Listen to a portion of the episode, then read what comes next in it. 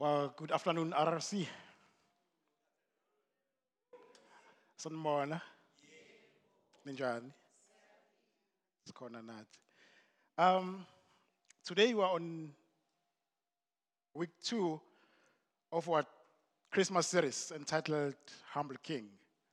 Week two of three. So last week, Kelly Ann kicked us off with a message looking at unity. Today, the focus will be on humility. It's actually one message. It's a continuation of last week's message and just a preamble of a Christmas message.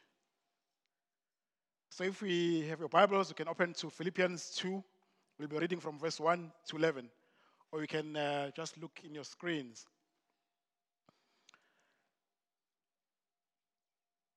So if there's any encouragement in Christ, any comfort from love,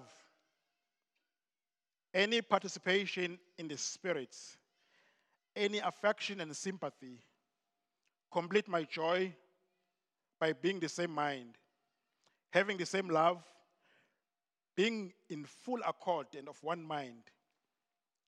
Do nothing from selfish ambition or conceit, but in humility count others more significant than yourselves. Let each of you look not only to your own interest, but also to the interest of others. Have this in mind among yourselves, which is yours in Christ Jesus, who, though he was in the form of God, did not count equality with God a thing to be grasped, but emptied himself by taking the form of a servant, being born in the likeness of man, and being found in human form. He humbled himself by becoming obedient to the point of death, even death on a cross. Therefore, God has highly exalted him and bestowed on him the name that is above every name, so that at the name of Jesus every knee should bow in heaven and on earth and under the earth, and every tongue confess that Jesus Christ is Lord, to the glory of God the Father. Let us pray. Lord Jesus, we thank you for this word. As we go deeper into this word, Lord God, we pray for your revelation. May you reveal it to us in a new way. I pray, Father God, that even as I speak, may you enable me. May you stand with me, Lord God. I pray for courage as I speak your word in Jesus' name. Amen. So today we are looking at two verses only. And that's where we're spending most of our time. We'll look at verse 3 and verse 4. Do nothing from selfish ambition or conceit, but in humility count others more significant than yourselves. Let each of you look not only to his own interests, but also to the interests of others. I think it was important that we read the whole section. We read verse from verse 1 to 11 to get a bigger picture. Because when you look at these two verses, I was thinking they're like, like a hammock. If you can have a picture of a hammock on the screen, there's a hammock. That's not me lying there, but just a picture I found on the internet. So a hammock is suspended on two anchors, on this side and that side. It's the same thing it is with verses. To understand it clearly, we have to understand verse 1 to 3 and verse 5 to 11 for these words to make sense. Otherwise, if you're not looking, because they, the, the verses they start with Jesus and they end up with Jesus. If you're not looking at these verses, my preach here will just be a motivational speech. I'll be just giving rules and regulations because there won't be Jesus in it. But you need to understand the whole picture. You know, when I started looking at these two verses, it was a daunting task because I thought, you know what, how can I pull a message on these two small verses? How can I preach a big, how can I preach a whole message on these verses? But when I started reading and praying and reading some literature, I soon realized that, you know what, you can actually write a book on these two verses. And I was getting confused. So I thought, you know what, I'm just going to keep this message short and simple. And I'll leave the sweet part out because I don't know if it's going to be sweet message. So today we look at five points. Five points. We're going to look at five points We're going to look at selfishness or self centeredness. We're going to look at pride. We're going to look at humility, selflessness, and we'll end off with the humble king. So let's begin. Last week we looked at unity amongst us as, as believers. And in, in these preceding verses, Paul was telling us that if there's any encouragement in Christ, any comfort from love, any participation in the spirit and affection and sympathy, we must then have unity in mind, unity in love, and unity in purpose. I think the big question is how? How do we do that? And I believe that these verses that you're looking at today, it gives us the answer. They give us the answer of how to do that, how to be united in love and purpose and in mind.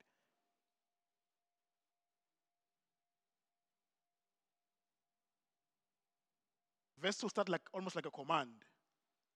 It's almost like Paul is commanding us. It says, Do nothing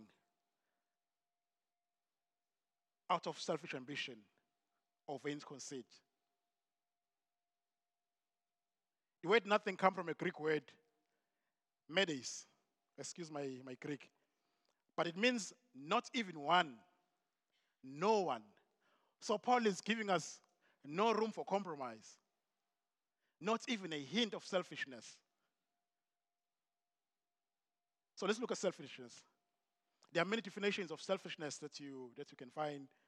There are many, even on internet, you can find a lot of, of, of, of definitions. But I like this one, which says selfishness is an ordinate or excessive self love, prompting one for the sake of personal gratification or advantage to disregard the rights or feeling of other men.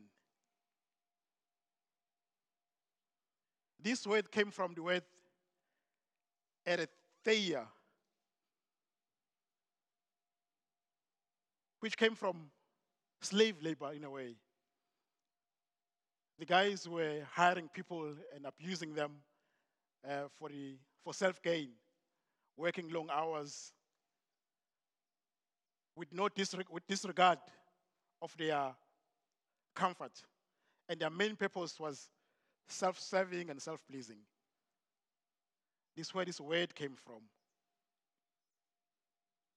And even today, just as it was back in the day, we still have people like that who are self serving and self pleasing. Selfishness is a problem of a fallen man who's totally wrapped up in himself, thinking that they don't need God that they can be fully self dependent. This verse, it commands us to do nothing or to do not to do anything or attempt anything as a mere result of selfishness or to form no plan out of self centeredness.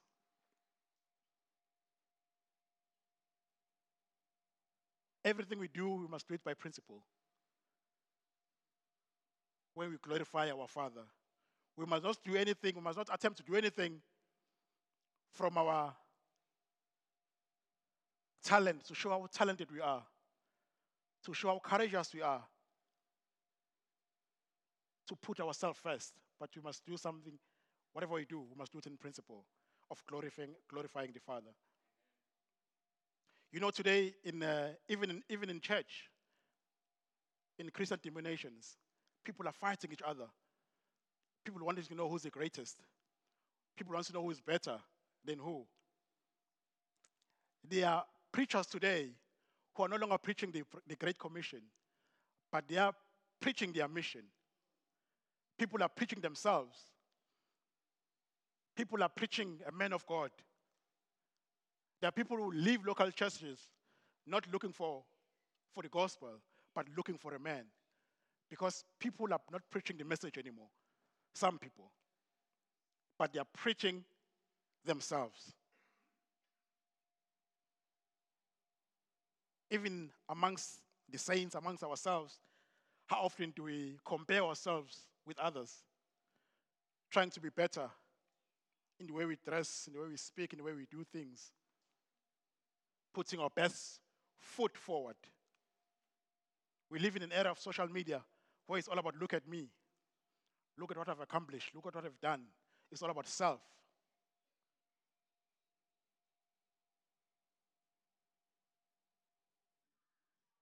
We spend countless hours in gyms, some people running, just trying to look to improve our self image.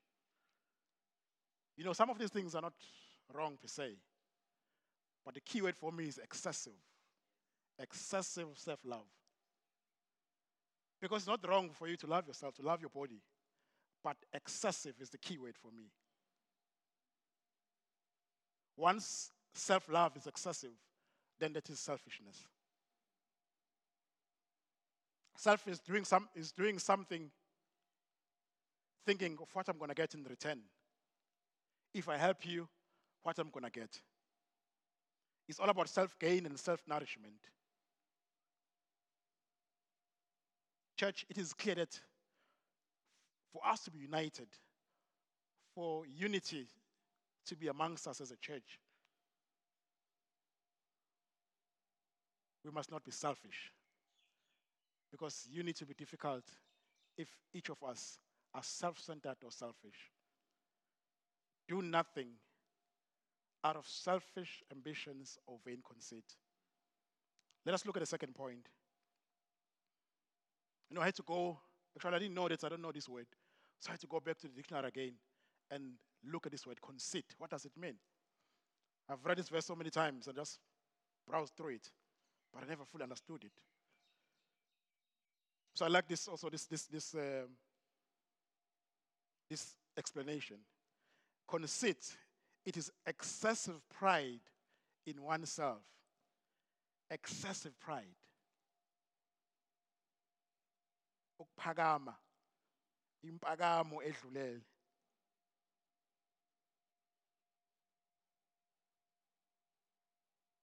Vain conceit comes from the word kenodoxia, which means vain glory, empty praise, hollow opinion, all describing essence which has an appearance but it lacks reality.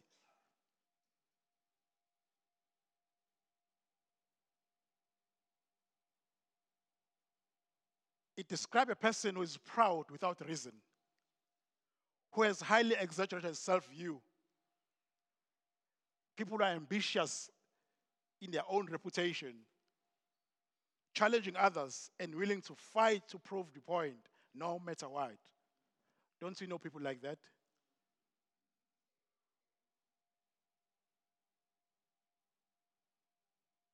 There seems to be a desire to honor ourselves with pride, to attract attention to ourselves, to win praise, to make, our, to make ourselves the uttermost, and the foremost, and the main object.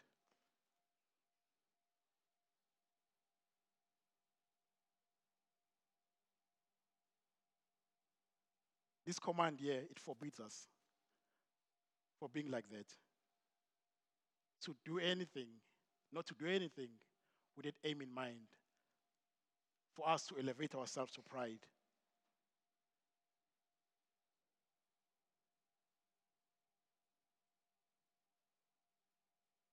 Even Galatians 5, verse 26 warns us that let us not become conceited let us not, be, let us not become proud, provoking, provoking one another and envying one another. Church, it's hard to be a united people when we are a prideful people. We cannot be united if you have a pride in ourselves. You know, it's, it's difficult to, to reason with a prideful person because they always think that their point is right. They cannot be teachable and they, are not, they cannot be corrected. Because even if they are wrong, it's difficult for them to apologize and say, you know what, I'm sorry. Because no, pride wouldn't let them. Even if they want to, but because they are up there. You know, pride, it takes away Jesus as the center and it puts ourselves the center of our universe. we become the center of our universe when we are prideful people. And pride makes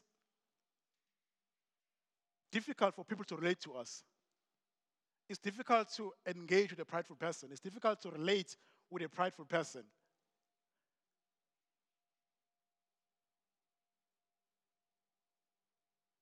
And if we are prideful, it will be difficult to relate with people of different classes than us. Because we feel like, you know what, we, we, we don't mix because you are up there. Pride, it elevates you and puts you in a pedestal.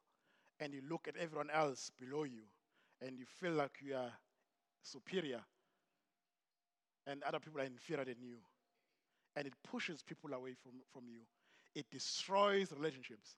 Pride destroys relationships. It is difficult to maintain a relationship with a prideful person. Most especially in the church, we cannot be united if there is pride in us.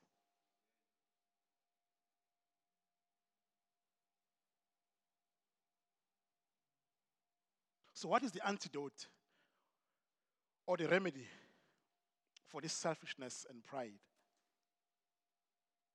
I believe that verse 2 even gives us an answer. When Paul says, But in humility, count others more significant than yourselves.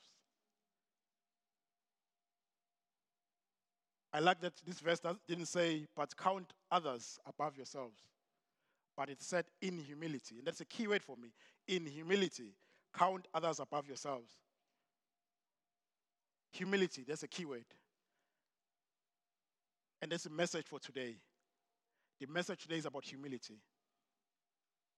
Maybe you thought the message was about selfishness and pride or conceit. No, the message is about humility. And humility is the quality of having a modest or low view of one's importance. I think Kellyanne described it beautifully last week. Is having a modest view of one's importance. Some of the synonyms that I found were modesty, humbleness, meekness, and lack of pride. And it's a complete opposite of what we're spoken about selfishness and pride. It's complete opposite.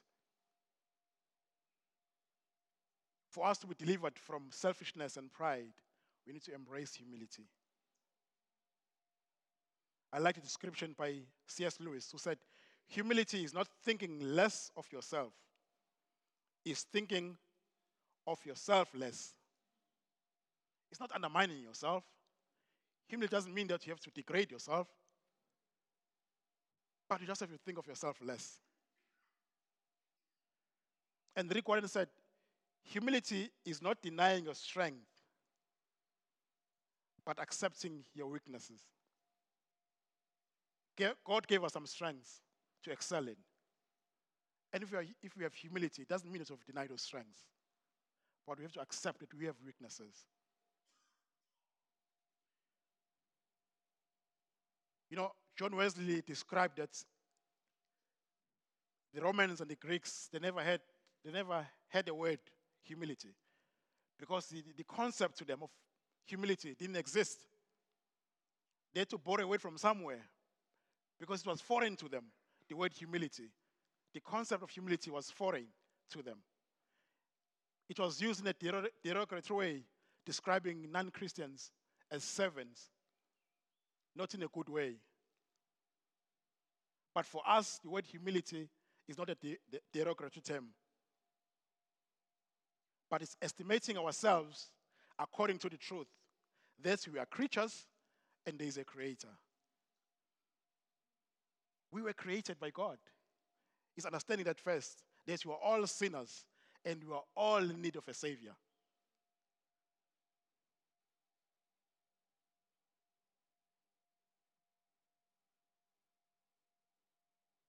If we are humble or if we possess humility, we are more likely to be teachable, we are more likely to be correctable We will understand that not only our way is right, not only our point must be proved right,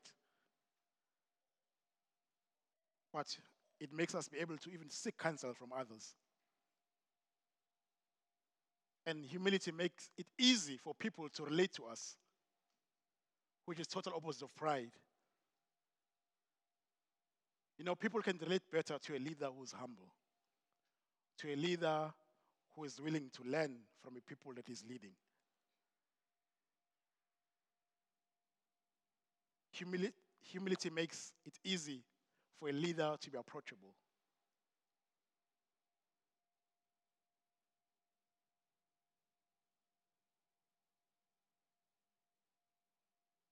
You know, it is difficult to keep unity amongst us from different backgrounds, different cultures, different walks of life. It's difficult to keep unity if we're not humble. Because humility, it yields tolerance towards, towards one another. To accept that though we're different, but we're actually the same.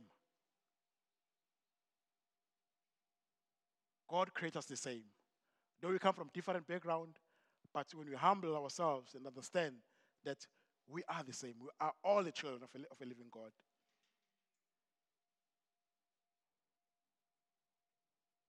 Maybe you thought the message was about humility, but actually the message is still about unity. I told you when we started that it's a continuation of last week's message. That for us to be united, church, to be united as believers, we need to be humble. We need to possess humility in us. Humility affords us, affords us to count others better than ourselves. And that, that, that, that concept is foreign to us. It's difficult to comprehend unless we allow the Holy Spirit to help us to do that, to count other people better than ourselves. Because that is a total opposite of selfishness. Total opposite. Because selfishness and pride makes us think that you are the main subject, you are the main object. But Paul said, no, count others better than yourselves. That's what humility does. Because it shows, it shows yourself that you're not better than anyone else.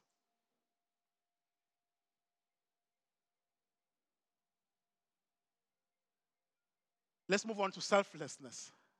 Selflessness. Verse 4 says, Let each of you look not only to his own interest, but to also to the interest of others. You know, you can summarize, you can summarize this verse by just three words. Be not selfish. Be not selfish. Don't let your care or attention be wholly ab- absorbed by your own concerns or the concerns of your family. But you must show tender interest to other people's happiness as well, to other people's well being as well, not only to our own selves and families. We must have concern for other people's welfare we must strive to do good for other people as well. You know, this verse is an antidote of selfishness. That we have, we must have other people's best interest as well. Not only our best interest, but as a church, I need to know that you've got my best interest at heart. You need to know that I have your best interest at heart. We must not strive for our own happiness only. We must not strive, we must not strive for our own success only, but we must strive for happiness of other people as well. We must strive for happiness of other people as well. So, what does this, look, what does this look like in a church? I believe that we need to feel the spiritual interest of everyone that is also our own interest as well. Each of us in the church is entrusted with a position of honor for the whole church. And the conduct of one member affects us all. So we need to promote in every way welfare for every member of our church. If they go astray, we need to admonish them. If they're in error, we need to instruct them. If they're in trouble, we need to aid them. And everyone in our church who needs empathy and sympathy, we need to give it to them. We should not be a church that is self absorbed. We should not be a church that only looks at our own affairs, but our eyes must be open. We must be a selfless church. And there are other people that we need to show inter- special interest for, like the poor, the fatherless, the widows, the afflicted, to mention but a few. Those people, they are shy and modest to seek for help. And we as a church, we need to actively look for those people and show kindness in them. We need to actively look for them. Especially in this time, there are people in our church who have very little. And we can extend our hand to them that we are one family, that no one must be in need when we are one church. I also believe that we must be mindful of an unbeliever, especially people who are, some are visiting us for the first time, some are unbelievers. We invite non-believers to church, and we should be mindful of them.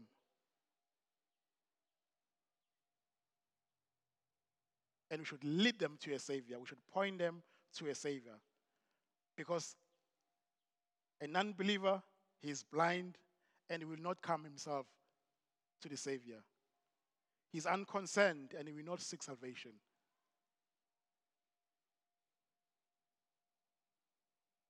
But he needs us to inform him of his ways,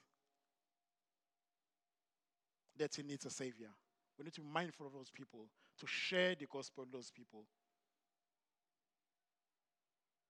We're about to bring this message to a close. I didn't say it's a short message. I believe that selflessness and looking at other people's interests, it doesn't mean the following. Number one, it doesn't mean improper interference in the business of others. We still need to respect other people's personal lives or secrets.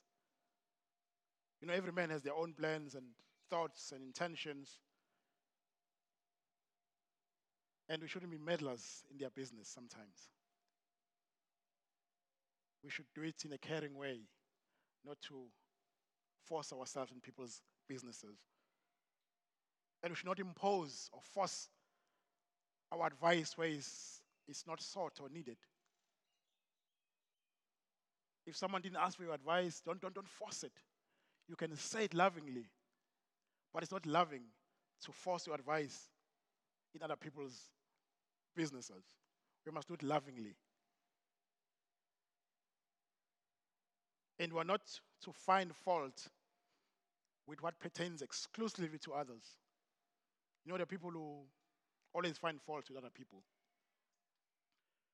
We're in a period where people are self indulging, you know, they're eating a lot, and it's not right to just come to someone and say, hey, you've lost so much weight, you must lose weight.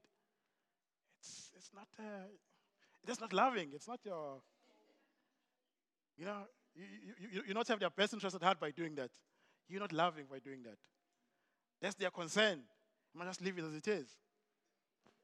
You know, some people are coming to me and like, hey, you have grown beard. When are we cutting it? Like, like, no, you know what? My beard, my face. That's it. I know it will take just it will, it will take just one word from my wife, and then the fun will be over. But anyways, I will enjoy it while it lasts. So we, we, sh- we shouldn't if, if someone is dressed in a way that you, you personally don't like, you, you don't have to go to them, and that, that's, not, that's, not, that's not loving. So whatever we do, when we have people's best interests at heart, we must do it lovingly. And we must not gossip about other people's concerns. We must not take people's domestic affairs and, and divulge them the whole world will know. But we must respect other people. So when we look at other people's concerns, we must do it with utmost delicacy, with utmost respect. When you go visit someone who's in hospital, go there and support them lovingly. Don't pry on a diagnosis now. What's wrong with you? What's wrong with you? No, if you want to tell you, they will tell you what's wrong with them. If you visit someone who's in prison, who's been arrested for something, go there lovingly. Don't get or don't go with a judgmental heart. They've already been judged already. Go there lovingly.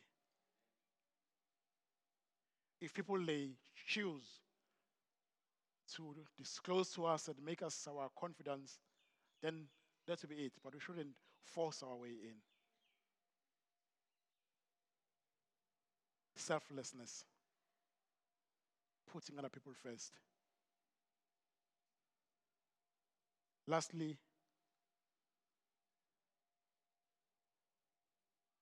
humble king. Humble king.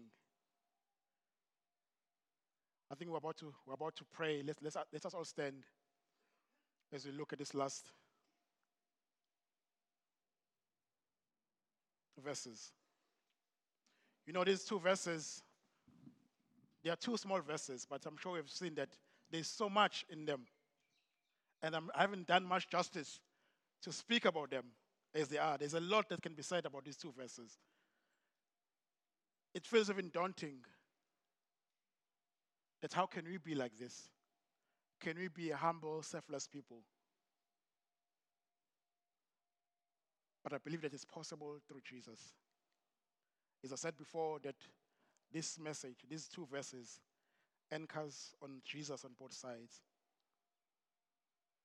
It's possible to live in unity, doing nothing from a selfish ambition or vain conceit, but considering others in humility better than ourselves. There is no other person who ever modeled humility and selflessness like Jesus did.